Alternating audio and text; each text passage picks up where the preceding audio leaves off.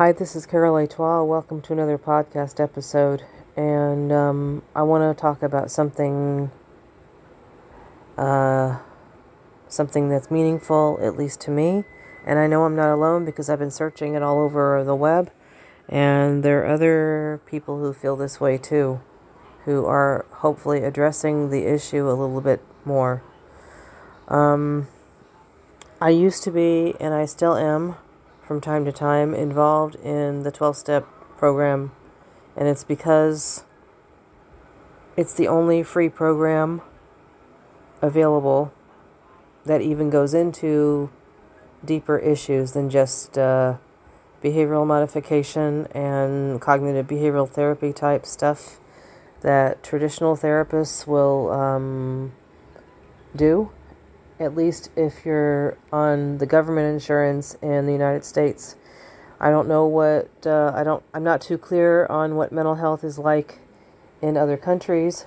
Um, I've I've heard English people and Australians and Canadians complain about and talk about the inadequacies of mental health care. Um, they're often on waiting lists to even get treatment for mental health problems and and addictions and things.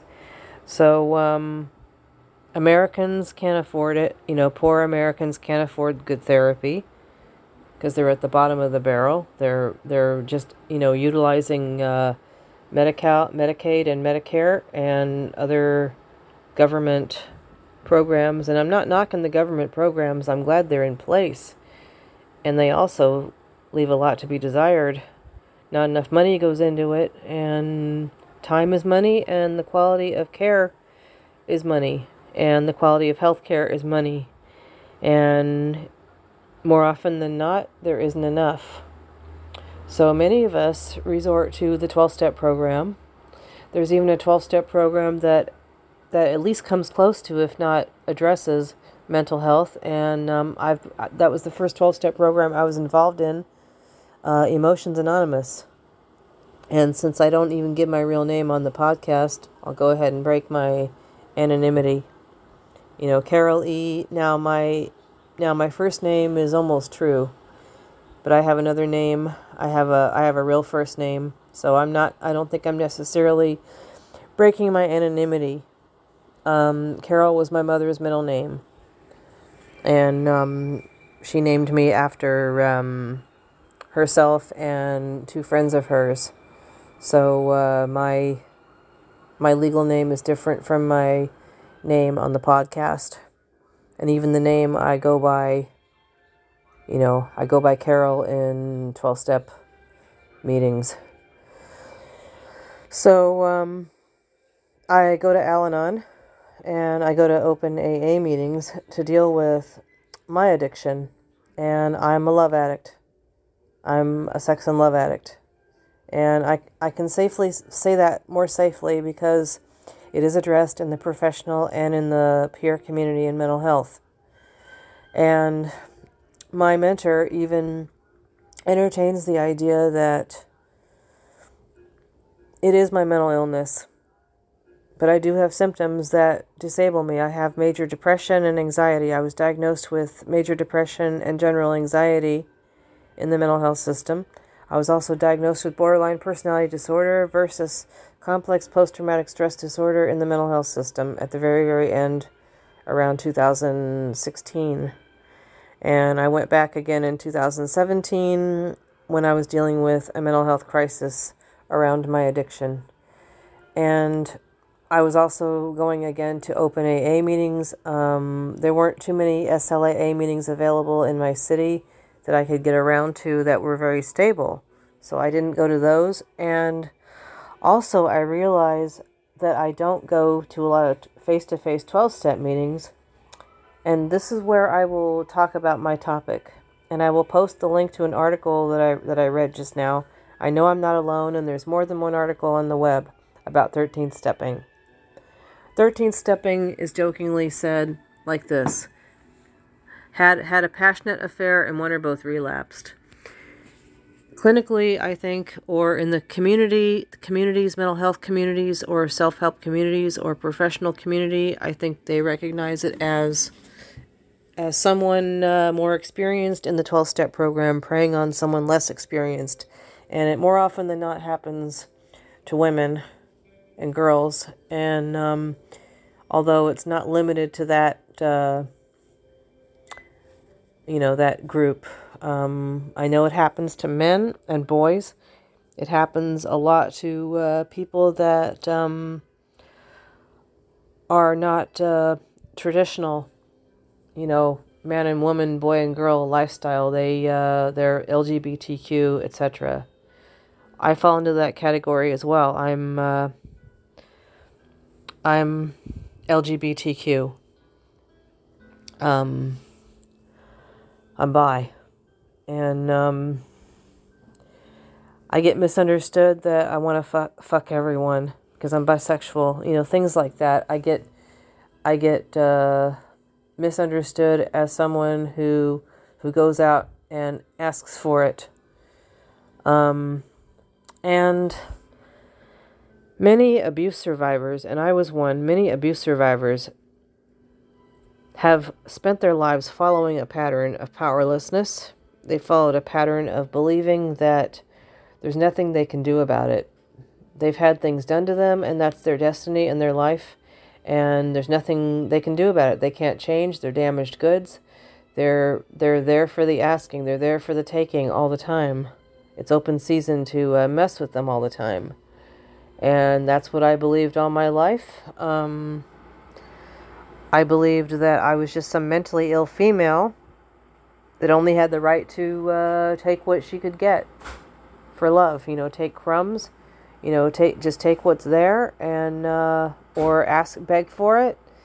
Um, people could do whatever the you know what they wanted to me wanted, you know, and um, that was my destiny. And in in in a therapy in an ideal therapeutic community, I want to learn how to countermand that idea. Um, I want to even encourage others, other victims and survivors, to uh, countermand that idea. And I can't do that in a 13th step environment. I can't do that where I'm subject to being abused and re victimized once again. Now, this came up again when um, someone who knew my mentor brought it up. He was visiting me. Um, he lives a little more locally. He doesn't live in Canada as my mentor does. He lives in LA. And um, he was visiting uh, San Diego last weekend, and he dropped in, and um, we spent maybe a day together. And um, he said, Jen Carroll, um, I notice when you go to 12 step meetings, when you go to Zoom, or when you go when you've gone face to face before the pandemic, um, maybe even after the pandemic when lockdown was over um, in America, you went to uh, 12 step meetings and it seemed like I noticed you getting and giving more support to the men. And um, I examined that thought, I examined that idea, and I looked back on, and I and I thought, yeah, that that's true. It seemed like I could relate more to the men, and um, maybe it was because I didn't have a father. Um, that that brings up another thing. Uh, I remember uh, pre-COVID, I I visited with this person, and I was looking at photo albums with him because he was helping me clean my aunt's house, and um, I came across a picture of my stepfather, and I started crying for no reason that I thought anyway. And that was, of course, years before I had memories of him abusing me when I was four years old. And um, my friend said. Uh, Whatever you're crying about, you're not crazy. Those tears are real and they're coming out of your eyes. They're not crocodile tears and you didn't conjure them up. You're not crazy. And he was right because a decade decades or decades later I started remembering my stepfather abusing me. And I got back to this friend and I said, "You were right. I this man abused me when I was 4 years old and um, I didn't remember I'd forgotten about it. So I'm looking at his picture, and you know, your your feelings remember. Your feelings remember. Your body remembers, even if you don't remember photographically, you don't remember uh, mentally. So I'm in a therapeutic environment, and um, why am I being drawn to the men? Why am I being distracted by the men? You know, I'm asking myself. You know, because I was examining this idea that my friend was bringing up last weekend. Why? is this happening again? How come I'm not getting how come I'm not seeking and getting support from women? How come I'm not getting a female sponsor? Um, how come I wasn't drawn to the women in even in the SLAA groups that I, I, I could attend sometimes in in the city, you know, and locally or whatever. Um, what what was going on? and um, it was probably because there were, there was a pattern or a subconscious thing in my head. So um, the solution that was suggested by my friend, because he's very familiar with 12 step and he's familiar with my case, even though he's not in it, himself and my mentor, you know, noticing these these patterns. Now, now, mind you, these are men. These are men that I trust. These are men I've known since I was 10 years old. You know, I love them like my brothers um, they love me like I'm I'm their little sister. And of course, there's my roommate Bruce. He's been very supportive about this too. I even br- I told him about it today. Um, I called it out. I was on a I was on an AA platform. Um, and um, I made an announcement. I said, "Don't be surprised if I focus only on the women. I don't want you men to be upset if I." if I'm not being very supportive to you guys. Um, I'm I'm following a rule: the women with the women, the men with the men. I'm even trying to get a sponsor right now. Um, I got I got I got supported, and I also got flamed very badly, and it takes maybe a few seconds for a verbal comment or a verbal a destructive verbal criticism to hit you and fuck up your life for years. It takes only that long, maybe a few seconds, 30 seconds, 5 seconds. And it takes a long time for, for someone to uh, help you uh, take compliments. You know, it might take years and years and years of therapy for you to have self esteem when you get abused like that. So I got at least five, five comments on my uh, post about, you know, I'm to stay with the women. I got one saying, don't announce it to the whole group. I got another one saying, "Shove it up your wazoo." I got another another comment saying, uh, "You're not being very supportive." You're and another one saying, "You're bashing men." And this was after I explained that I wasn't bashing men.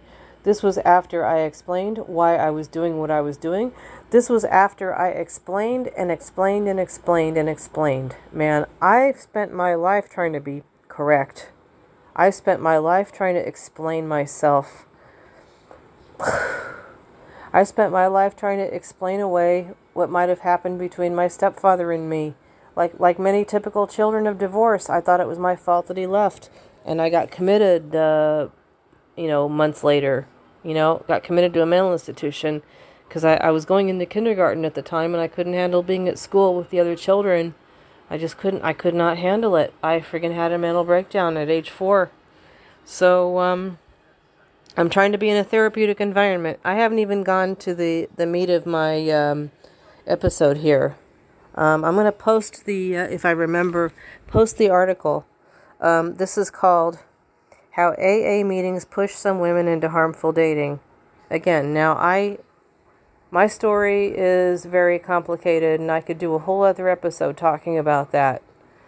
Um, I'm going to maybe read a few, this is kind of a long article but I'm going to read some of it. I'm going to go over it a little bit. I don't want to violate any uh, copyright if it's copyrighted, but I want to kind of skim over it just a little bit. It starts out saying, I was fresh meat. It's by Darlena Cunha. I don't know how to pronounce her last name. C U N H A. Cunha. I don't know if that's her real name. It was uh, written um, on theguardian.com uh, Tuesday, September 22nd, 2015. Oh, God, this was like years ago. I don't care. I was going through this uh, issue before tonight, before last night. At 23 years old, Asia Blackwood was the proud stay at home mother of three young children in a quaint Connecticut neighborhood. Yeah, she was basically doing uh, homemaker stuff and um, stay at home stuff with children and um, keeping house while her husband worked. Yeah, I'm not going to read this word for word, but you get the idea. Under the surface, her happy home was crumbling. She uh, she suffered from depression, I think. She had these uh, emotional issues going on, and um, she was given um, post let's see post childbirth, postpartum uh, painkiller. I think it was Percocet. Yeah. She um, discovered how good it made her feel, and uh, she discovered that it helped her with her depression and her ennui, and it helped her feel like she was less tired. And um, she had to get help for that. She got addicted to uh, the drugs. And um, her prescription ran out. She started buying the pills online. Um, she was still married at the time, but she divorced her husband. She wasn't happy in her marriage. She meets this other guy and um, he's a recovering drug addict and uh, introduces her to uh, other drugs. And uh, she can't use her husband's credit cards anymore, so she can't afford the pills anymore. So she ends up uh, buying another drug that her uh, new boyfriend uh, recommended, you know, a new street drug.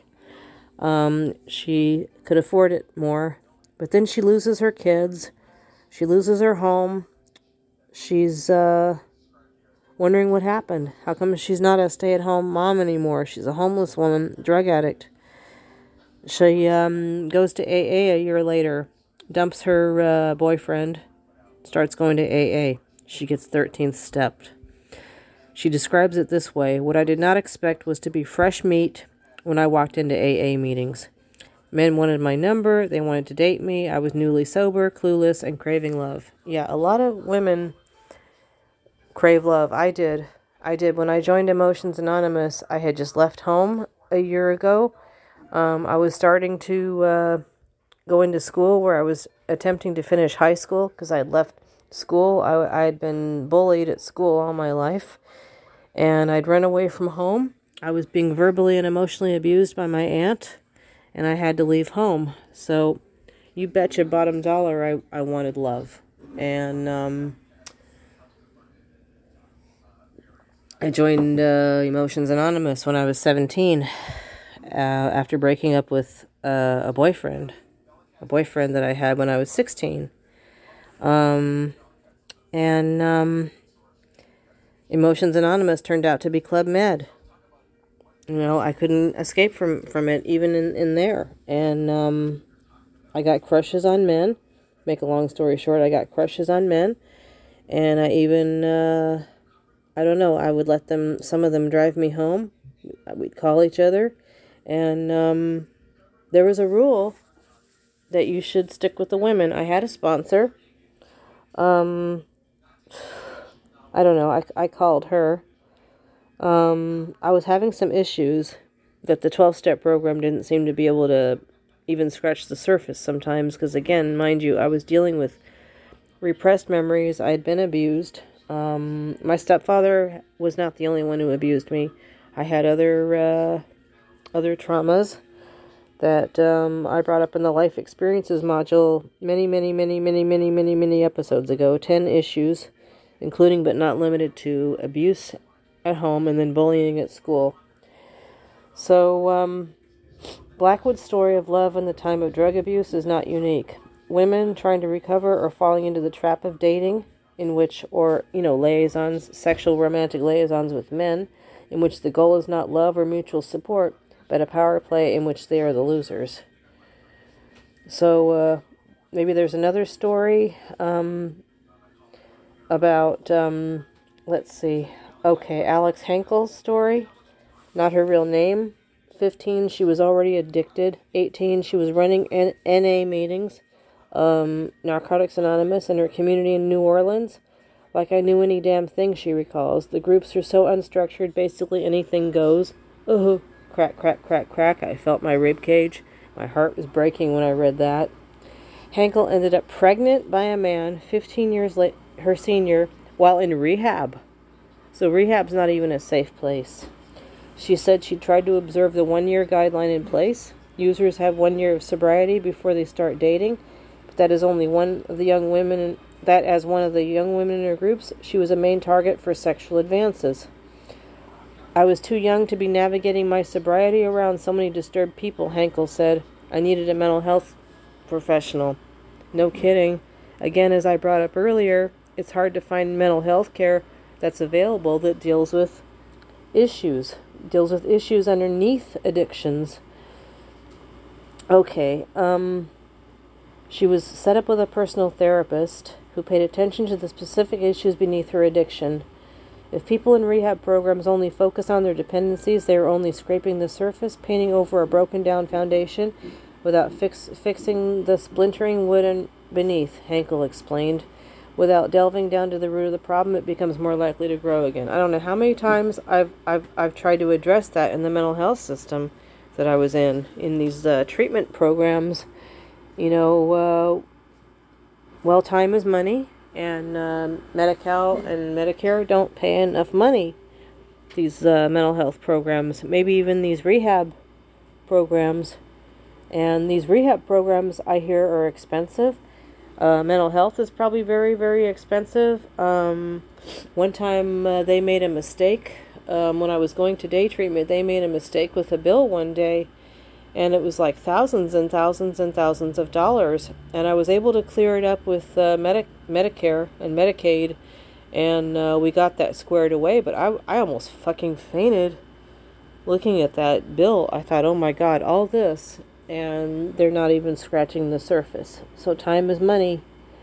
Okay, such groups are not equipped to address many of the complex issues that come along with addiction, since they're run by people who are not trained as professionals. These groups are places anyone can walk into where anything can happen. Well, I was in mental health, I was in uh, group therapy with professionals, with marriage and family therapists and uh, psychologists, and that was all well and good. That was all good. But the system, bless them, they were working under, the system they were working under was not giving them enough money or time or a resource to address, and it was group therapy too, and it was co ed group therapy um, I have yet to wonder if I can ever join a uh, a women's Medicare, Medicaid, a women's dual eligible uh, program for mental health. That would be a little bit better, even if they don't address my uh, sexual abuse issues. Maybe they'll at least have more room to address uh, minority issues or women's issues. You know, I see a lot of women and blacks and people of color and minority groups in these mental health groups, but there still isn't enough money or time or resource to deal with the real, very real issues they go through living under an oppressive uh, system, an oppressive government, or an oppressive um, citizenry society, you know, where we don't deal with sexual abuse, we don't deal with, with some addictions that are very real that could could have been even generate been generated by these uh, these abuse or you know these issues these social issues. Um, while there are certain AA meetings that are women only, the availability of these meetings are scarce at best, as she she was frequently the only woman in a group of 15 or more men because there was simply no option in her area. Yeah, well, I was using public transportation and I couldn't find women's groups I found a couple of women's groups across town, but never mind, you, I had to take public transportation and deal with a bunch of men on the bus. Um, I think in Mexico there might have been a uh, route, uh, uh, you know, buses for women only, and um, called the Pink Line, and that was that was trashed and castigated. Oh, uh, you you can't. Oh, men can't ride ride this bus. Men can't get on the bus. We got to wait for the next bus. Well. Touche.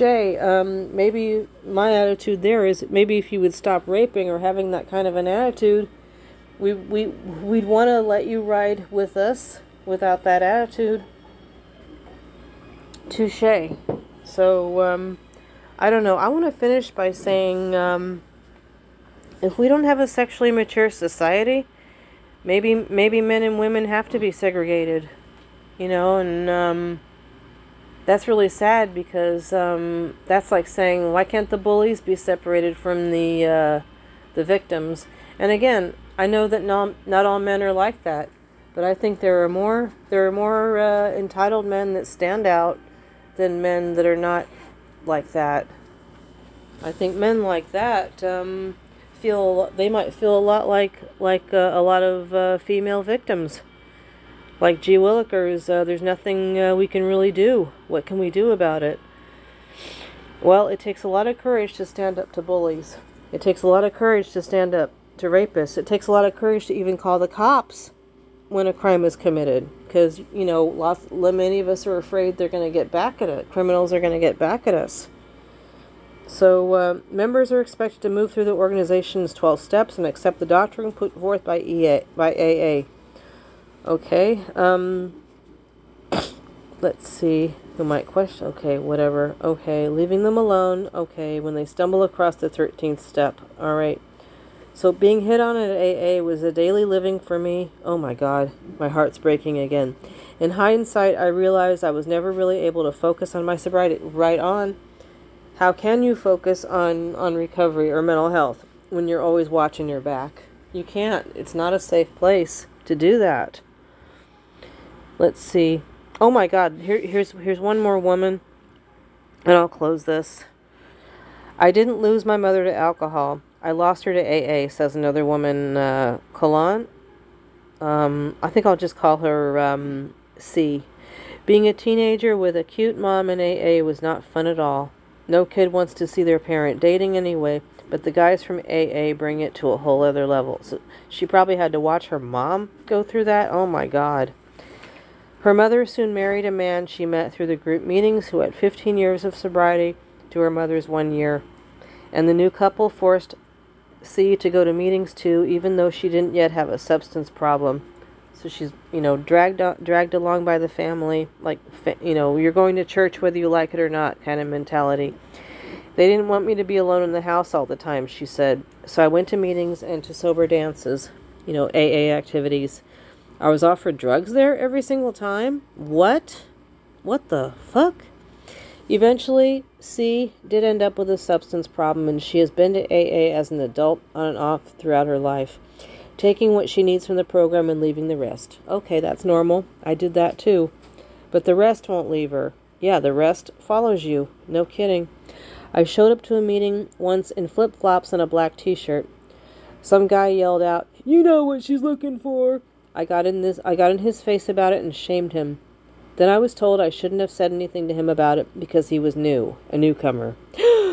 yeah, I got that crap last night about being unsupportive. Unsupportive, you know. What about me? I, I should put up with that? Yeah, yeah, lady, you go, girl. You go.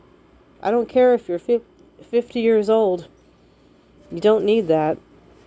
Okay, she knows how to handle herself around the members, but she worries about her daughter going through that. Um, C suffers from depression, which she said she mitigated by self medicating. Yeah, again, she turns to alcohol because uh, she believe probably believes alcohol won't abuse her. You know, in, until it goes to her liver, of course. But yeah, alcohol won't won't rape her or kick her in the butt. Alcohol will make her feel better. She turns 22. She decides to get help. Um, she started to go to AA and NA.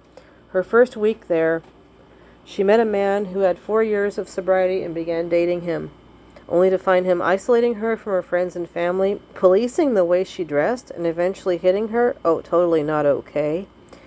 He was jealous and kept me on a short leash, always pretending it was about my sobriety and what was best for me. Oh my gosh. Uh, C broke it off and left AA, only to fall back into deep depression and substance dependency.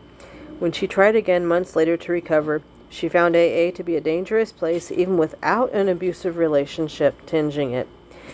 Being hit on in AA was a daily thing for me. I relished in it honestly. I loved that all eyes were on me all the time. Yeah, yeah, you you get it you get it uh, sugar coated with romance. You get it sugar coated with, with love with love and romance, lovey dovey and romance. Love bombing. In hindsight, I realized I was never really able to focus on my sobriety. She states that the kind of attention paid to young women in the programs is detrimental in all ways. Every single one of us is vulnerable going into those rooms. For the first time in your life, you think you're learning to cope with your feelings. You're not hiding behind substances anymore, and you're not speak and you're speaking in front of people who hug you and tell you they love you. But they don't. They're in it for themselves. Okay, I will just I will end right there. Um I'll read one more paragraph. This is a really long article. Um let's see. Uh, I think this article ends. You guys can read it for yourself. But, uh, the article ends by saying, "We didn't learn how to deal with our problems. We didn't learn how to stay sober in uh, AA. We learned how to love ourselves. And that's what helped us uh, basically uh, deal with our problems. And in an abusive environment, we don't learn how to love ourselves. We learn how to hate ourselves. We learn how to not care about ourselves. And um, I was in a place, if you guys listened to my podcast episodes back in November and December, um, I was dealing with uh, my love addiction. I was dealing with holiday triggers, and I joined an open AA platform on Zoom um, in December. I also joined Al Anon. Nothing's happened to me yet in Al Anon, maybe because uh, Al Anon is mostly uh, women, because a lot, a lot of it's the wives and uh, women of alcoholics. Um, there are women in AA too, but um, I think there were more women in uh, Al Anon. So um, I didn't go through it in Al Anon. But I think I'm going to do the same thing on the Al Anon platform that I'm doing on the AA platform. I might, I may not announce it this time, but um, I don't think I had no right to do that either. But I think this time I might just uh, focus on the women, and if it comes up, you know, if some guy asks me why I'm not being supportive, I'll just say, look, um, it's because I'm focusing on women.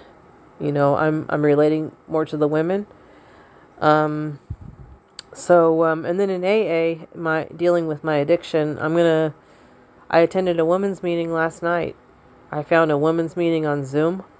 I'm glad there was one available, and I started calming down because I started hearing women talking and I started being able to focus on what I needed in my sobriety. And um, I'm back on my on day one because I had to um, I had to say no to this other guy uh, a few days ago. Um, last episode I was uh, I did about uh, self hate programming. Um, I was dealing with him and I don't know if that was one of the reasons why I was so vulnerable to my self hate programming again. So um, we don't learn to love ourselves and get sober and clean in, uh, an environment where we're distracted all the time. We're distracted where we feel like we have to uh, be socially just so, whether it's to men, whether it's to a majority group like um, the, the people that are that are um, that are still socially in power, um, even politically in power. Although we did have we did have a black president, and now we have a female vice president. You know, as long as we still feel like we're under the power of people with money, people between the ages of uh, 18 and 65, and uh, male and uh, white, you know, uh, whatever, you know, as long as we still feel like there's nothing we can do about that. You know, we're not going to, I, I, I suspect we're not going to be able to, to have a good recovery process because we're still going to be distracted by our social and political and emotional and sexual and romantic pressures. And I think that's the truth. You know, search your feelings, everyone. You know, I think that's true. Now, you might have another opinion about it or another angle on it, but we can't we can't function in a therapeutic environment that's tinged by an, by danger, you know, by feeling threatened or feeling like we're on our guard all the time. We need to be able to trust trust our environment. We need to be able to relax and work on ourselves and heal. Otherwise, we won't. Okay, I'm going to go now. I'm going to post the uh, link on this episode so you guys can uh, read it and know what I'm talking about. I'm not talking out of my butt. I'm I'm doing research on it and I'm still learning. And please don't use my I'm still learning as a trump card to bully me. Okay. Be safe. Be safe everyone. This is real. We have to learn how to be safe and the only way we can do that is by working on fighting off predatory behavior